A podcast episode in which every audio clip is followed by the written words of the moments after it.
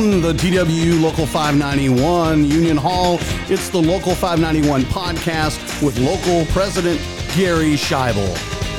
Join Gary and his guests as they discuss topics that impact and affect the careers and lives of union members. Take it away, Gary. Hello, and welcome again to the TWU Local 591 podcast. I'm Gary Schaible, your host and local president. Title II, for those of you who do not know, including Doug Parker and Robert Isom, who was asked this question a few months back and couldn't answer it, are the facilities maintenance folks and the GSE mechanics. Today I have Title II Executive Board member Santos Dorta. Welcome to the podcast, Santos. Thank you. Thanks for having me on. So I want to kind of stress on that because when that question was asked of Doug Parker and Robert Isom, I was kind of shocked because if I understand correctly, you represent uh, your group actually within the TWU and Legacy American has over 1,700 members. Would that be correct? Yeah, that's very correct. And then within our own local, Local 591 here, I mean, I, I last check, it looks like we're closing in on 500 uh, Title II folks. Also correct. And then over on the uh, LUS side, uh, represented by the IAM, I believe they have uh, a little bit more than 200.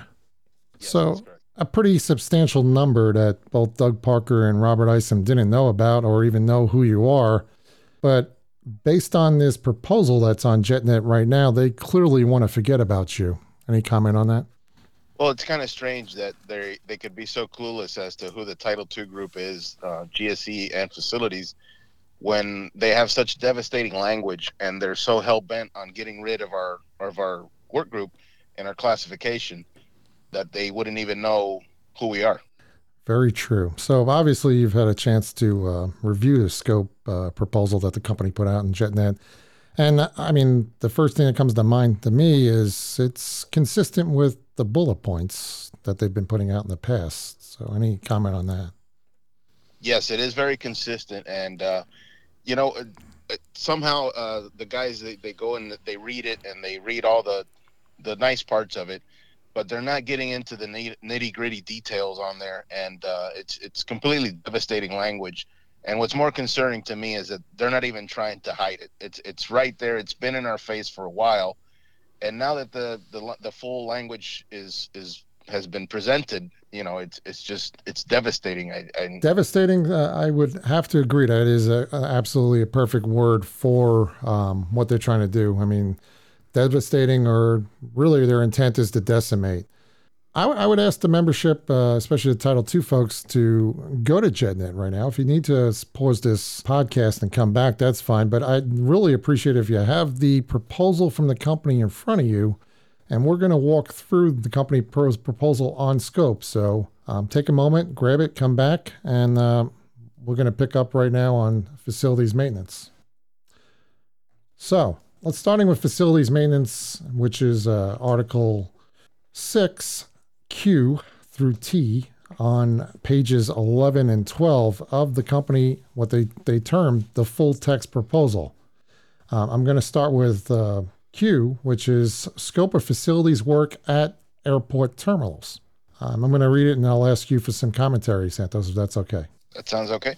Okay, so the scope of work this is the company's language. The scope of work to be performed by employees covered by this agreement at the DFW Miami ORD line station airport terminals is maintaining, repairing, and servicing of bag systems, carousels, jet bridges, preconditioned air, and KVA units to the extent that the company maintains control of such operational equipment.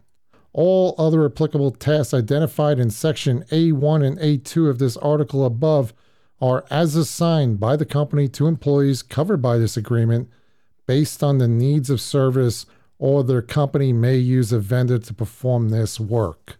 My initial thought on this is um, I mean, it really speaks for itself. Three stations, when I know you're at almost every station that line maintenance is at, aircraft maintenance that is, and that's in the 20s.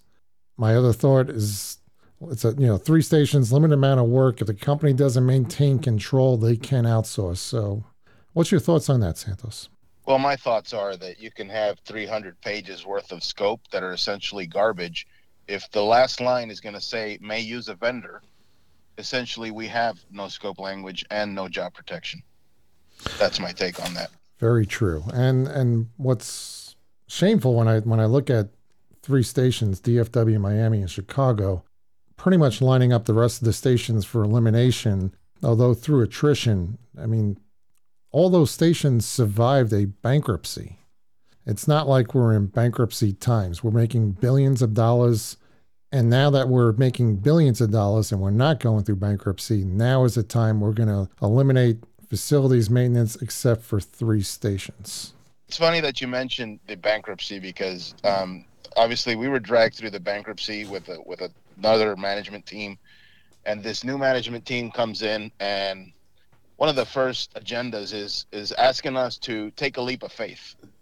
Well, in their leap of faith is for us to sign them over a blank check in exchange for a couple of dollars, and sign a blank check essentially giving away all of our work scope. I, I can't see taking that leap of faith. No, I wholeheartedly agree. So moving on, I mean, 6R pertains to the bases and uh, the maintenance bases. They only mentioned three of them Tulsa, DWH, and Charlotte. Um, that should be somewhat concerning for anybody that's working in Pittsburgh, just based on that. But it's the same language at the, at the end of it. Company based on the needs of service, uh, or the company may use a vendor to perform this work. So, looking at 6S, going back into uh, the 591 stations here, 6S is the scope of facilities work at airport hangars. So the scope of work to be form- performed by employees covered by this agreement at DFW, Miami, Chicago, Philadelphia, and Charlotte hangars is maintaining, repairing, and servicing hangar infrastructure and docking machinery and power plants to the extent that the company maintains control of such facilities and equipment. All other applicable tasks identified in Section A1, A2 of this agreement are as assigned by the company to employees covered by this agreement based on the needs of service, or the company may use a vendor to perform these services. So, I mean, my initial thoughts I mean, I know we have a heck of a lot more hangars than just the five that were mentioned. What are your thoughts, Santos? My thoughts, again, are that the language means absolutely nothing as long as they continue to include these disclaimers at the end of every paragraph that allows them to do as they please. They can write 10 stations, 20 stations. It doesn't really matter because at the end of the day, they're telling you at the end, we may use a vendor.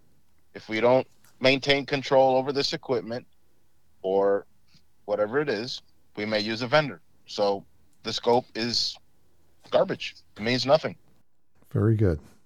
Moving on to 6T, Tango at any location not listed in sections T, U, or V of this article, the scope of work for facilities maintenance will be determined by the company.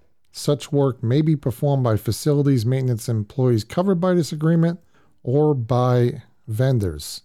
That is the ultimate catch all that decimates your ranks from if it's not one of these few stations that are actually named, um, they can pretty much eliminate everything. So outside of DFW, Miami, and Chicago that are named both in the terminal part and the hangar part, it seems to be a uh, a free pass to eliminate your ranks. Any comments on that?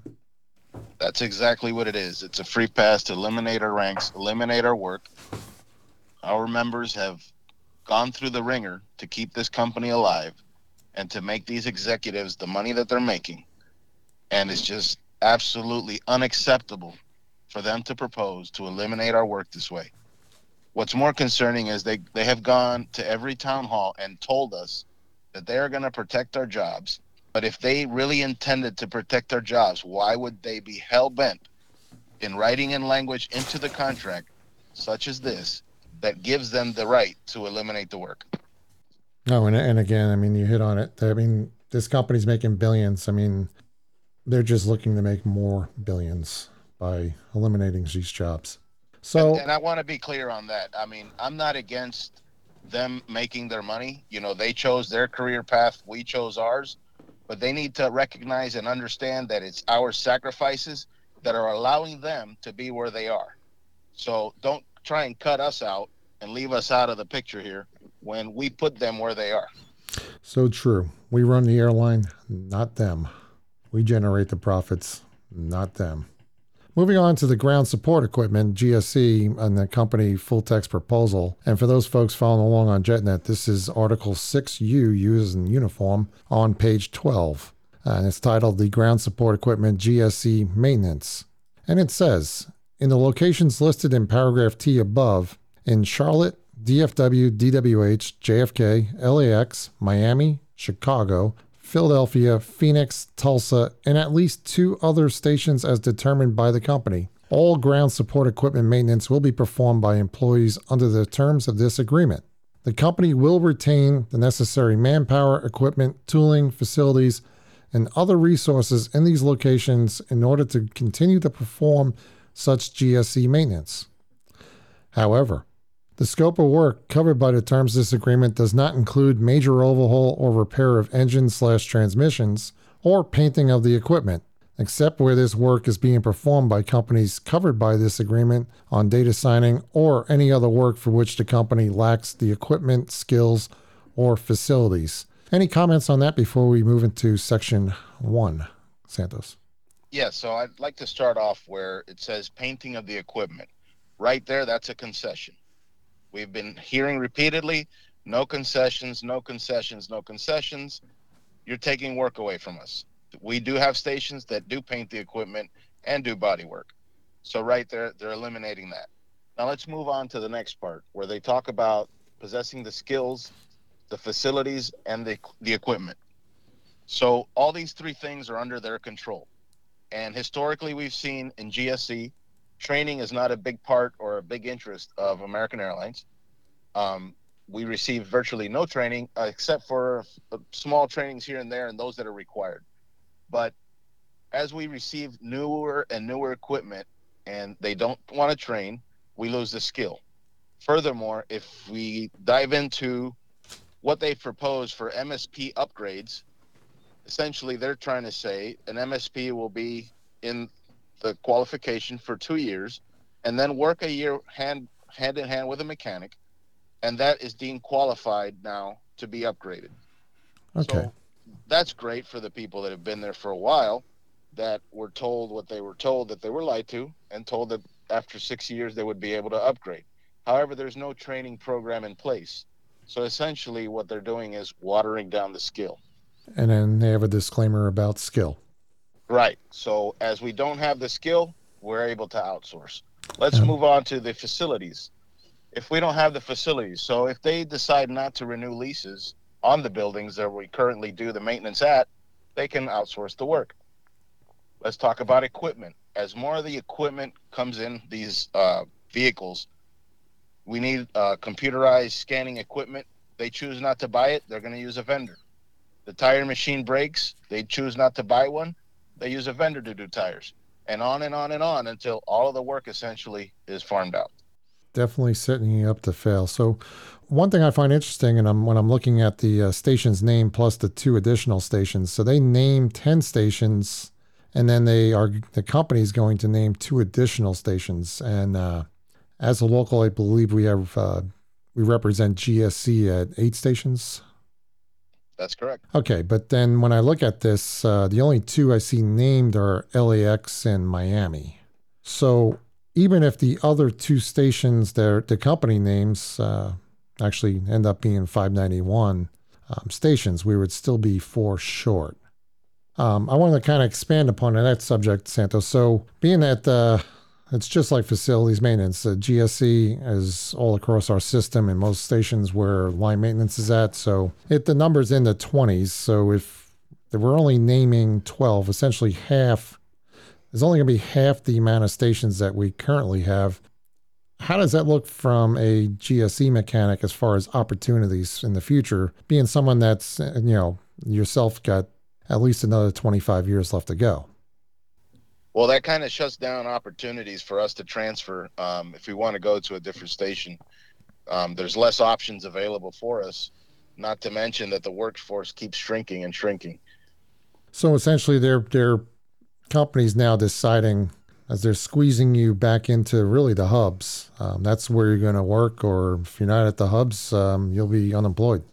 That's correct. Well, I want to I want to see if Santos has any final thoughts on uh, on the topics today, and any suggestions for how do we get to the finish line. Well, the one thing I'll tell our guys is that they're trying to wear us down. Um, we need to stand firm, stand together. There's no reason for us to accept these concessions at this time. The company is making billions of dollars. So all we need is really solidarity and take the time to read the proposals and understand them and don't just go off the bullet points that we like and understand how devastating it could be if we sign this off. Very good. And I would just add one last comment that uh, what we're standing for is exactly, uh, and unfortunately, what, what we got out of bankruptcy, we survived bankruptcy. So we want the same stations that are out there to exist through the next, uh, to determine his next contract. And there's no reason why it can't when you're working under a bankruptcy contract. So on that note, I'm going to thank Santos for joining us today, and uh, we'll be back soon with another podcast. In the meantime, as always, work safe and stay safe, and uh, we'll see you next time.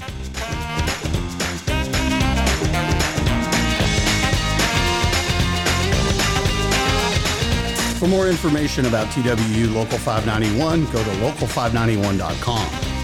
To comment on this or any of our podcasts, email us at info at local591.com. You can listen, download, and stream episodes of Local 591 podcast on iTunes, Google Podcasts, your favorite Android podcaster, or your RSS feed enabled browser. Local 591 podcast episodes are also available to stream and download from our website, local591podcast.com forward slash podcast. Music provided under license by pond5.com. The Local 591 podcast is produced and engineered by Tommy Engel.